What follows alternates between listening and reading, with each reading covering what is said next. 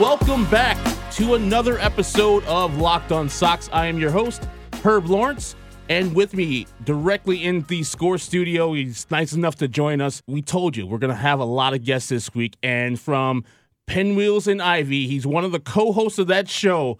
A guy that I've known for a little bit. His name is Matt Zawaski. Matt, how you doing today? I'm good, Herb. Thanks for having me in, man. Oh, no problem. I mean, you're one of the big Sox influencers. You do a show which I find interesting. Firstly, before I get to your Sox origin story, Mm-hmm. with a Cub fan, how did this start? The Pinwheels and Ivy podcast that you guys do. So I'm sure you know this is nothing new to you or anyone listening, but the podcast game is getting flooded with you know all these different shows, and the the hardest thing to do is you know have something that's unique and.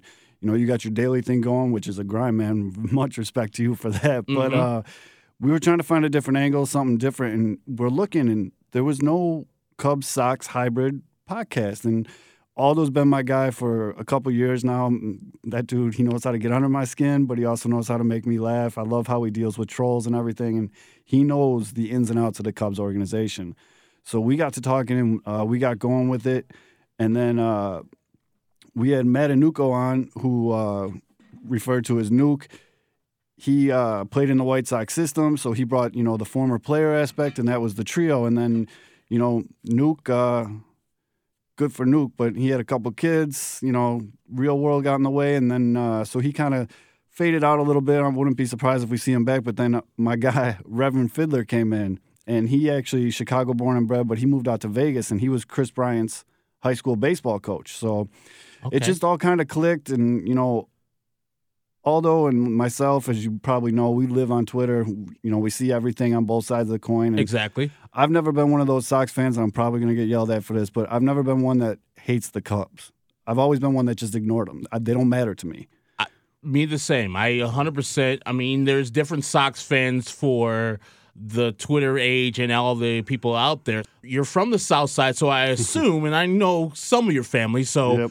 And if you guys don't know, he's cousins with our own 670 The Scores, Jay Zawaski. What's your origin story becoming a White Sox fan? Well, you know, it was tough being the most handsome Zawaski. So when I, you know, finally emerged as that, um, I mean, it, it- I really was just born into it. There's, Okay. there's no real like aha moment. I've heard some of the backstories on some of your other guests, and they all had this moment. It was just from day one. I mean, I I got Southside just coursing through my veins. I grew up in the Beverly Mount Greenwood area, and then I went to college down in Florida for a little bit. Came back, lived in Bridgeport for a while, and you know that's White Sox crazy. And then uh, moved back to, and I've never left the South Side. I'm I'm one of those South Side horror stories where the, you know you never leave the neighborhood, and I love it. I wouldn't want it any other way. I mean, I've never really lived in that area of the South Side. I've lived in different areas of the South Side. All I've seen from that area is good people, good-hearted people. I mean, you, some people give a bad name for the South Side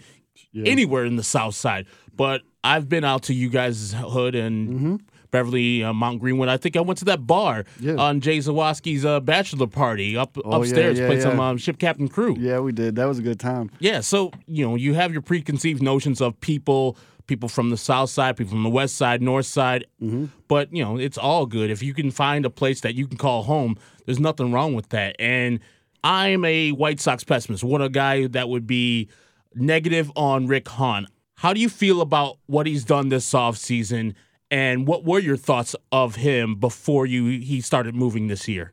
Yeah, so it's it's kind of a enigma, and I guess it's a draw to the show because they call it uh, Zulk zulking out, like Zo's Hulk. 'cause Yeah.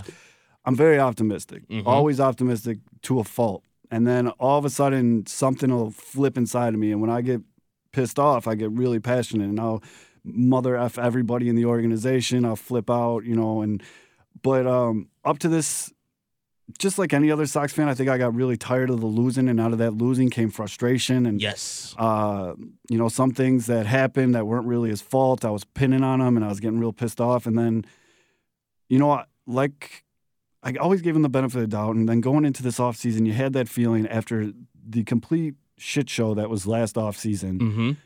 he couldn't be any worse. And I was very op- again optimist to a fault, and uh, the Grandal signing happened, and as soon as that happened, it it flipped in my head, and I had a big ear to ear smile. And our whole show, the dynamic, the Cubs Sox, completely flipped because now I got two Cubs fans that are pissed at their front office, Mhm. while I'm sitting here just being like, "Oh, we signed who? Oh, we got him." Yeah. and it's beautiful. I mean, it's been a great offseason, and I'm a big time Rick Hahn pessimist before this, and maybe still. Just like you, Yasmani Grandal signing signaled to me, man, this is the start of something real. I mm-hmm. cannot believe that he got the top catcher free agent, probably a top 10 guy in the whole class, That's fair. in the middle of November. And we're like, oh my God, like he had to overpay, and I put those in quotes for this guy to say, I want to be on this team right now and forget all the rest of the teams. He's paying me a fair market value or more. I'm going to be on the White Sox. That told me that he's sending out a clarion call to the rest of the free agents. We're ready to sign you. And he's done nothing but impress me, besides the Nomar Mazara thing, which is a nothing now in the grand scheme. Right. I was kind of pissed at him for that, but otherwise, the man's been doing excellent work. Yeah, no, and I think the the Nomar thing it was just a, a circumstance of timing. Mm-hmm. You know, we got Grandal right away, and at the time, we're just we were really excited about it, and we until later when you know Dallas came, Keuchel came along, we were like, why would you sign him so early? Uh huh. And then the winter meetings come, and there's all these names, and there are all these sexy names, and everybody wants these guys, and the White Sox come out with Nomar, you know, and it's just like, what happened, dude? You had all this momentum. What happened? And then I just picture in my head, I picture Hahn just being like, just wait a minute, wait a minute. I got this. I got a plan. Yeah. There's something working behind the scenes here. And he showed us. In your daily life, I know this happens to me with the line eye, especially, but do White Sox games affect your mood afterwards? Oh, 100%. uh huh. If they get smoked, it's just, it's, it's a terrible feeling. It's kind of like that with the Bears, too. And Mhm. the Bears, though, is like this whole city. Like you get on the train and come downtown on a Monday morning after Yeah. they got smoked, and it's like Walking Dead. But White Sox, yeah, I mean, when they go on runs and they're you know winning six, seven games in a row, you got a little extra pop in your step, a little extra strut, and especially in a city that's dominated by Cubs fans. We are definitely the minority in Sox fans in the city. Yes, we are. But as if when they go on a run or when they make these big free agent signings, you kind of have a little bit, you know, like there's a little fu to your step. You know Exactly. what I mean? Yeah. And I, I You dig wear it. your socks hat a little prouder. You you show it off. You're like wearing. I'm wearing a Padres hat today, but you know you're just you're donning it. You're like, yeah, yeah. You know Yep. I'm a White Sox fan. I know there's only like 20 of us here, but I know the rest of you Cub fans are sitting here jealous about my White Sox swag, and that's how I feel this year. So much swag, so much good. I hate using that word, but that's what I feel. Timmy, I mean, Yohan swag swagalicious. We're gonna mm-hmm. have people out there, even Nomar Mazara. If that man's like the seventh, eighth best hitter on the team, hitting bombs, 25 bombs this year, mm-hmm. we're gonna be out there doing things. And I feel so good. Like I haven't felt this good about an off season since probably the 2012, 2013 when you got Samardzija, Yeah. Melky Cabrera, and David Robertson. But how do you feel about this team going into 2020? I was talking to Dave Williams, the uh, White Sox Dave, on Twitter about this. I was saying that to me, they're the favorite just because I hate the Twins. And I think the White Sox are better than the Twins every year, no matter what. But what are you feeling about the White Sox competing in the AL Central this year? I think they're going to compete. I think the division is right for the taking. I, I did listen to you know your and Dave's uh, episode. Shout out Dave, always a great job. And then uh, and I agree with a lot of your guys' points. The tw- the Twins aren't going to win 100 games. Mm-mm. They're not going to win 100 games. The Sox have we're like coming in with almost a brand new lineup. Mhm. You know, top to bottom holes have been fixed, and there's still reinforcements coming. The pipeline is full r- for now. I know Beef Loaf likes to go back and remind everybody that after this run of prospects, but for now. So I guess what I'm trying to say, Herb, is I am set up to get my heart broken. Okay. I think I am I'm over the moon with optimism. I think the best of these guys I'll admit very dumbly I think every prospect's going to pan out. I know that's not the case, but I just I'm I'm in a whirlwind of excitement about it right now and I think that's kind of my angle with the White Sox fandom and White Sox Twitter is I'm a I'm an optimist. hmm I think also, I think anything less than competing up until September and then throughout. Mhm. Maybe I won't hold to the standard of winning the actual AL Central, but battling for it, that's minimum for me. Going into September, being three games out at worst is where I'm looking for. And then if you fizzle out, I guess I can understand some of these guys, especially the pitchers, where you have Cease pitching his first full year, Kopech coming off an injury, first full year of major league pitching. You'll have the first full year of Robert. You'll have maybe a half a year from Madrigal. Them hitting a wall in September from not playing these many games, understandable. Also, I worry sometimes about the back of the rotation. Now, Gio will give you six and dive. mm-hmm. Gio Gonzalez. I gotta differentiate. Giovanni Gonzalez. I'll have to call him Giovanni yeah. instead of Lucas Giolito. Will give you six and dive. But what will Reynaldo Lopez, the rehabbed arm of Michael Kopech, or even if Carlos Rodon comes back in July or August, what are you looking for at the back end of that rotation? So first and foremost, I'm I'm looking for a competition, and mm-hmm. out of competition breeds greatness. You know, we're going to have the best at the positions because of the competition. Now, Something that I thought was extremely interesting is on MLB.com they had all these uh, GM polls about the prospects. Okay. And uh, of course, my guy Nick Madrigal got baseball smarts number one. Uh, uh, but the thing that really stood out to me was pitcher most likely to be the best closer. And you know who won out of all the GMs? Who? Michael Kopech. Wow. So okay. the, they picture him as just being that fireball Chapman like minus the off field crap. Uh, you yeah. know, just I don't hate it. Okay. I don't, but I I don't want it. Let's put it. Does that make sense? I hear you. Yeah. I, I, want him to be a stud, Randy Johnson, go out there, mow everybody got down type guy. But if he ends up being a, a complete lights out closer, and we have him for X amount more years because mm-hmm. of it, mm-hmm. not mad. I also think the same thing, and we're talking about this with Dave too. This is the thing. You got to convince these pitchers. Not all of you can be starters. Right. And to further your career, maybe Rodon, Michael Kopech, mm-hmm. you've had injuries. You've had the Tommy John surgery. In Rodon's case, he's had shoulder surgery year right. after year. Maybe you just go to two pitches fastball, changeup, fastball, slider for Rodon. Yep and you're gonna be dominant closer. Dominant closers get paid too, y'all. They sure do. And early in his career, maybe you want to do that with Michael Kopech. Hey, let's slow you up. This year, they're going to have him on an innings limit. Anyways, mm-hmm. they're going to start him in AAA and probably come and bring him up and be a starter. But if Reynaldo Lopez dominates and Giovanni Gonzalez dominates, he might not have a spot in this rotation when it comes to time for him to be brought up. I don't know if he wants to do that right. as a competitor. He probably like Chris Sale when they were going to put him in the That's in the exactly bullpen. What I was thinking about. He's like, hell no, f you, Kenny. I want to be in that rotation. It was a smart move on Chris Sale's yeah, part. It worked out, but he might not have a spot. I hope he doesn't have a spot. Let's say that. Let's say that all the top five pitchers are pitching so well that hey, Michael, there's no spot. Hey, right. Rodon, no spot. You want to go to that back of that bullpen or that mid roll, that Andrew Miller, uh, Hader role? Go ahead and do it, my man, yep. because we need you. And maybe next year you'll crack the rotation. Is that is that a deal? Break. What about your lineup? What do you hmm. say about Yoan Moncada's probably the guy that everybody wants to avoid being at the top of the lineup, the, the number one guy. Right. So who are you going to put up there? Are you going to put Timmy up there to start the season? Or Dave last night said that he would put Yasmani Grandal at the top of the order because he's a 380 guy from right. Milwaukee last year. Who's your top of the order guy? So, again, good to have options. Nice to have choices. Uh, Baby.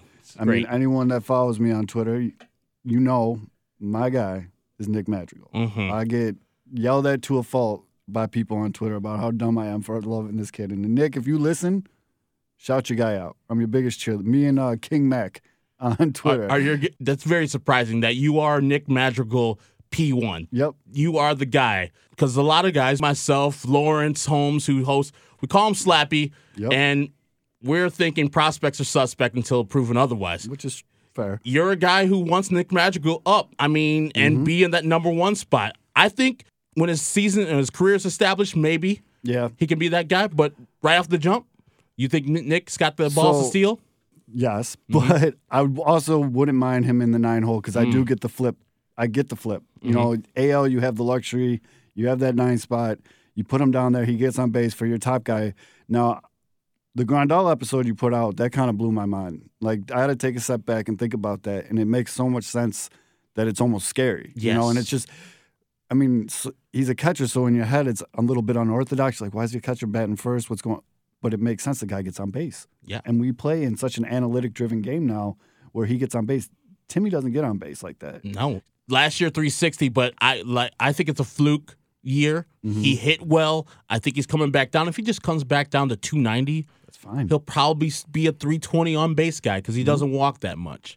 So yeah, I don't like him at the top of the order. I don't like him seventh either, but you know, Right. And You it know, was Ricky's weird. gonna put him I don't know. Remember last year when White Sox would put out their lineup in Twitter, the pitchforks would come out every day. Like, what are you doing? What are you doing?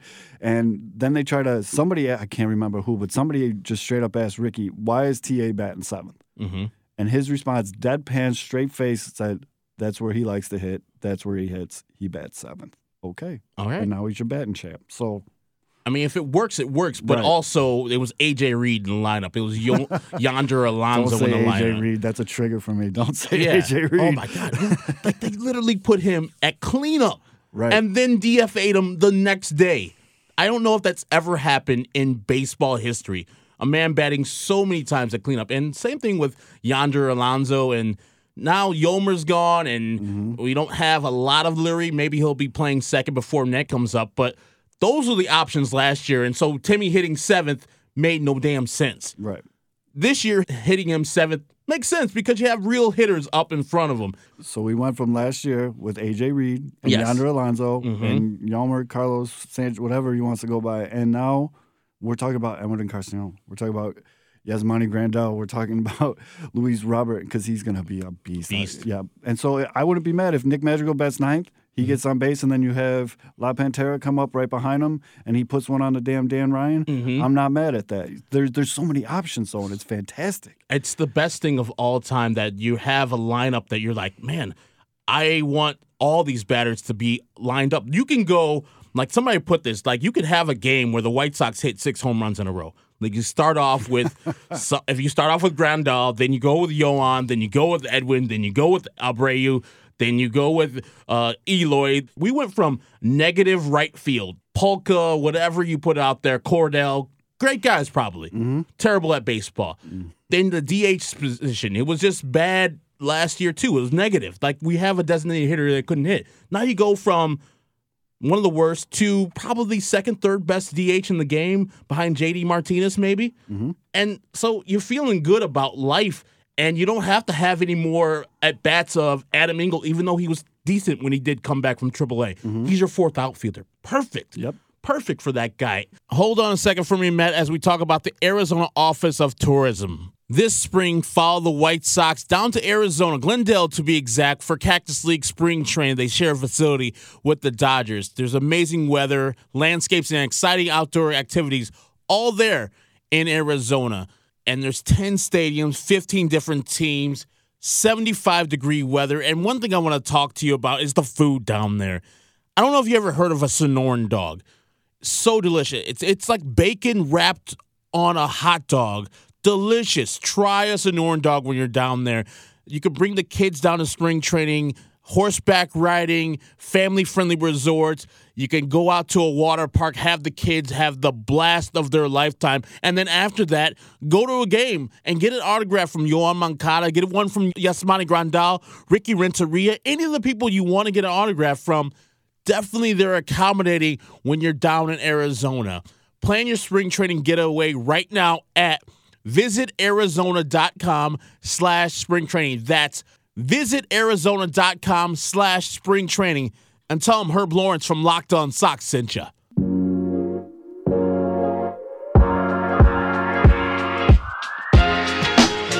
I want to ask you, as I am a guy that doesn't really care about managers and what they do during games mm-hmm. specifically, what's your thoughts on Ricky Renteria and moving forward? You think the White Sox will keep him as the head boss? We we just talked about this on our, the last episode of Pinwheels, but I think this is uh, nut up or shut up time for Ricky. So the last couple years he was dealing with those trash Kansas players that we just talked about. So he can hide behind, oh, you give the greatest manager in the world those players, they're still going to suck.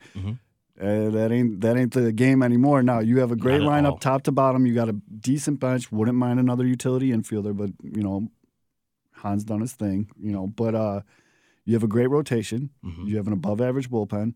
You got prospects coming. You're gonna have to manage these guys. You're gonna have to put together a comp- comprehensive lineup to match lefties, righties situation. Ricky's gonna have to manage this year. Mhm. There's no, um, here's my shitty product. Sorry guys, they suck. Nothing I can do about. it. You have a good team this year. So this is really, for me, this is when I'm gonna judge Ricky is on this season right here. Mhm. And if they don't compete, if they're sitting in third place come May, September, I'm done with Ricky. Yeah. I'm done. And luckily, we're fortunate enough to have these guys locked up under contract where we can have this one year of seeing what we have in Ricky. But if they don't get it done this year with this team, if they're not even competitive, yeah, it's time to move on. That's that's where I'm at with Ricky. I'm thinking that same as you. I mean, I don't really care if he's there or not, but the bunting thing drives me crazy of Yeah. specifically about him.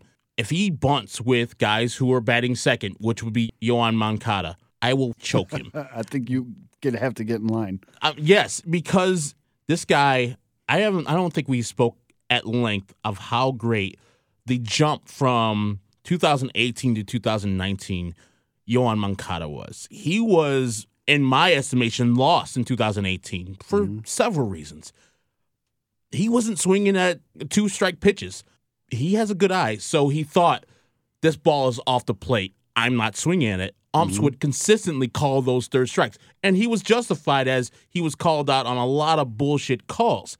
But the interview with Lawrence Holmes and Steve uh, Stone on the 670 The Score, and Stoney said that Jose Abreu was the one who went to him and said, you know what, you can't leave your bat in the hands of the umpire. You got to get aggressive early in the count because they know that you're a very patient hitter and they'll throw you junk at the end of the at bat. So you'll have a tougher at bat. He took that to heart and got his shit together and became i said a top 15 hitter and people brush back about that. He is a top 15 hitter currently Yes. and i only see growth from this young man. What are your thoughts on Yohan Moncada and how he's grown into the actual guy that we're promised? Yeah, no, I mean, we were told at well, now it's a one year anniversary at Sox Fest last year when Hahn was asked about it and some of the other players and about his approach, and they basically said, "You just got to swing more, dude. Like you got, we get it. You got a great eye, but you have un, you have crazy bat speed and un- Mhm. just disgusting. When he does that bat drop swag." mm, that's just that's like baseball porn. We both just went mm, at the same time, but I think um, you know when you see some people and they say the hypothetical like, "Oh, he moved to third base, so he's in the game." That's horseshit. I mean, if you're a professional baseball player, you're paying attention to every pitch. mm-hmm. But I just, I mean, I never knew that Abreu story. That's friggin' awesome. Yes. I mean, that's the. How do you not love this team? They got so many good leaders and awesome guys and so many good stories. But anyways, I think yeah. I mean, you had the shitty version, you had the above average version, and now I'm ready for like the the superstar, the Diamond Series. I play a lot of MLB The Show the Diamond Series. Yeah. You know what I mean? Like yeah the boss version of Yohan Moncada, and I think he's in a lineup now where he'll be even more protected. I mean, you can't just pitch around him. Mm-mm. And I'm not saying people were because he didn't really earn that yet, but he's a top 15 WAR.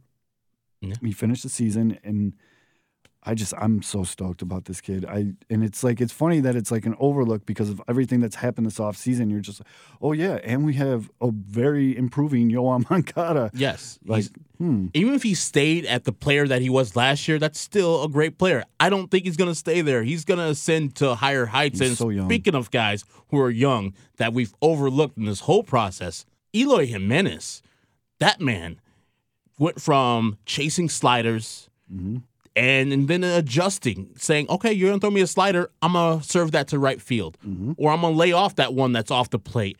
And he came up with what 31 home runs in the end of the year, Mm-hmm. being hurt twice and adjusting to the league. I only see great things for Eloy Jimenez, even in the outfield where he's not great. But we saw that on the north side where Kyle Schwarber wasn't great, and he turned himself into a league average or slightly above league average left fielder. I think Eloy has that same.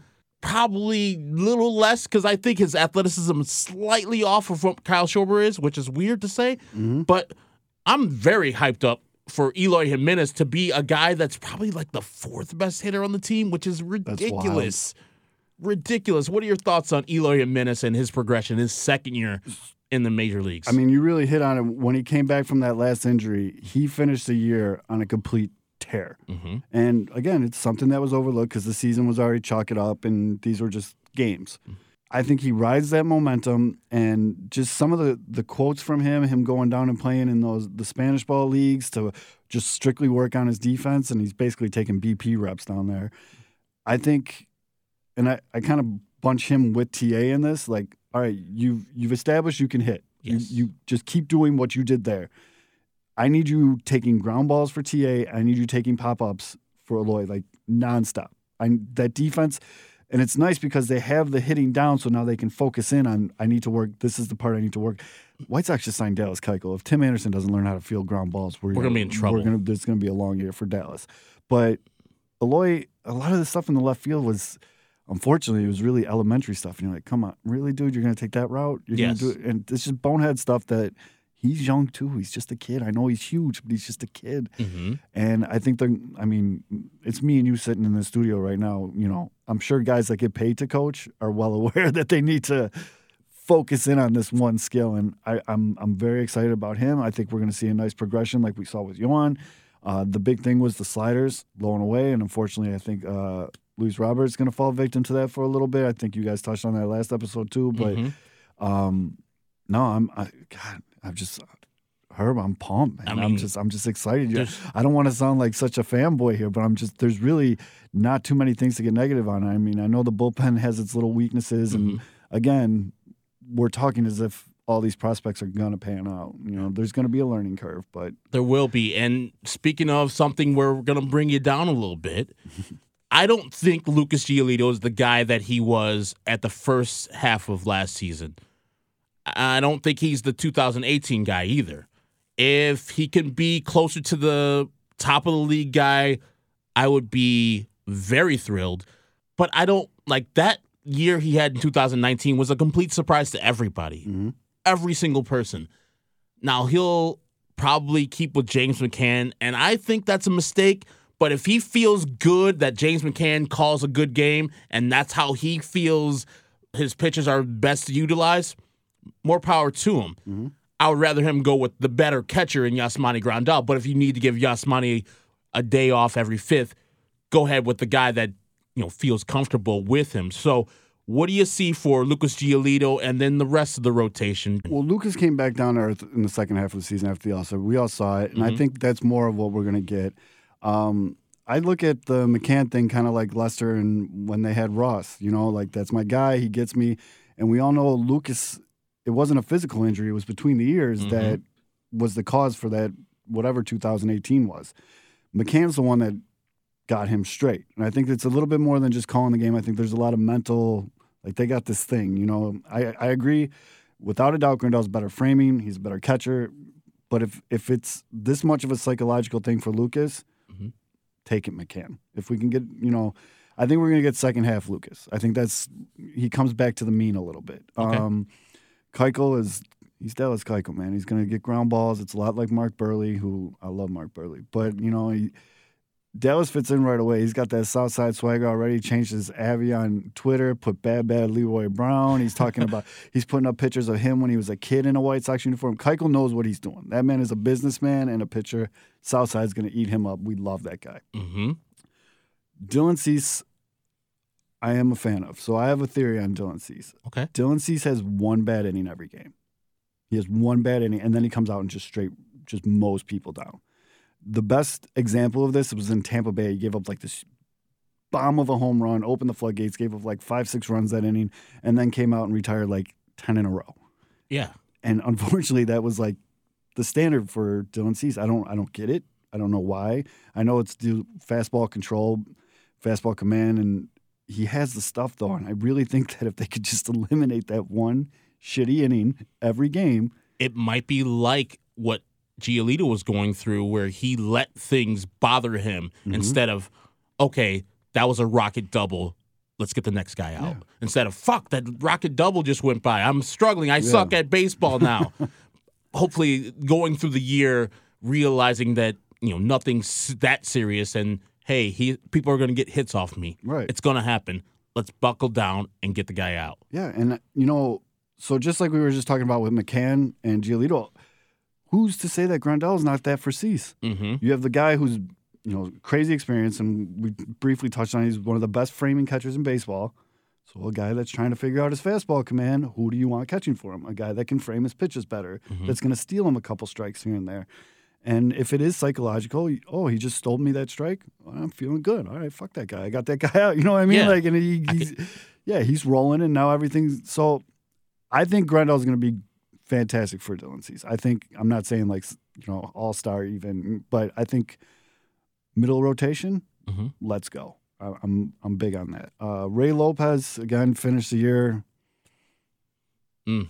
Kind of okay. You know, I mean, ideally Kopech takes that spot, but then we talk about the closer. So I don't know. It, he's shown us things like what do you have in the game against Detroit? Like 19 strikes. He had like that, or not 19, but Like 14. 14 strikeouts against Detroit, and he's shown us flashes of what he Mhm. can do. It's it's more a consistency thing, and that's your fifth starter. I mean, it's it's an interchangeable spot, but I think we're talking about Rey Lopez and not Dylan Covey. So I'm Oh my I'm, goodness. I'm okay with this. I'm sure Dylan Covey, like I said with Charlie Tilson Probably a great dude. and Cordell, yeah, probably the greatest dudes. hmm Get off my team. Yeah. Go to the Royals. Go to the Tigers. They need people pitching and catching for them. It's great to ha- have Despaigne Oh and trash like that on the team. And another guy tried to tell me that Ivan Nova had a was a pretty good pitcher last year. That man had a five FIP. Yes, he dominated versus Houston and the Cubs. Yep. He was great, and I appreciate those starts. But that man overall was trash. And enjoy yourselves, Detroit. Yeah. We'll be eating versus over Ivan Nova. Was not mad to see that transaction. No, not at all. So yeah, this is this is a good time. And uh, the last thing I got for you now, the White Sox are coming into 2020 as maybe a contender for the AL Central. Mhm.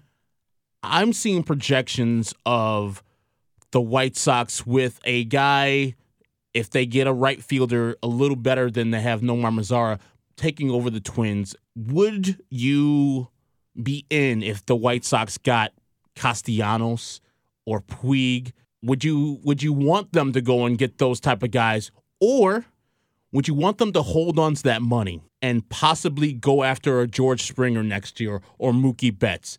What is your your preference? You think having Castellanos for the next five years would be better spent money than spending three hundred million dollars on or four hundred million dollars on a Mookie Betts, who I love, hmm but it's a lot of money and never close to what the White Sox have spent. So I guess to answer your question with the can- question, like, how big of a gambler are you? You know what I mean? Like, if the White Sox go out this year and do the damn thing like we think they're gonna, Mm-hmm. and they show the world like, yo, this is legit, and you know, you know, and everyone listening to this that's a White Sox fans know if this team is legit and they do win, the South Side is gonna go ape shit for them. You know what I mean? Like we're gonna Yeah. embrace this team. Like when the, the White Sox are good, the White Sox fans. We talked about the swag earlier. It's it's at eleven. Like everyone's, and that's something that the league will see because right now they see an empty stadium. They see, you know what I mean. And if I swear to God, if anyone tweets me an attendance joke, but uh, you know, and They sold a lot of uh, season tickets so far. I've heard. yeah, yeah. Dave tweeted out, you know, they they've already exceeded what they did last year, and we're in December, you know, or January. Jesus, time flies. Um, but if they go out and they do what they do, the world sees it. Maybe even make a a playoff game would be absolutely, you know, crazy on the South Side right now. That's attractive to a Springer. That's attractive to a Mookie Betts. So Mhm. then, yes, I would say ride it out with Nomar, and then go after the big fish because you have a chance to land them. Now, the right field market's been kind of weird how it's kind of died off. You know what I mean? Like, We were supposed to sign Marcel Ozuna, didn't happen. right.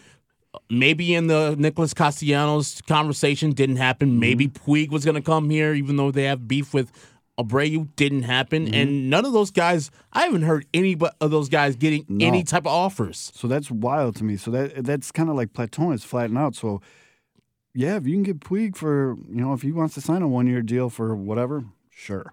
You know Yeah. what I mean? I don't want to commit to Castellanos for five years. So no, yeah, so no long term deals for you. No, I don't want to do that. I want to I want to roll the dice. I want to see what we do this year and you know, if we can become, you know, the cute girl at the dance that everybody wants to, you know, go dance with, let's go dance. You know what I mean? Like Yeah. let's get out there and let's go after this big. And that, if that's the last Mm, last piece of the puzzle, Jesus Christ.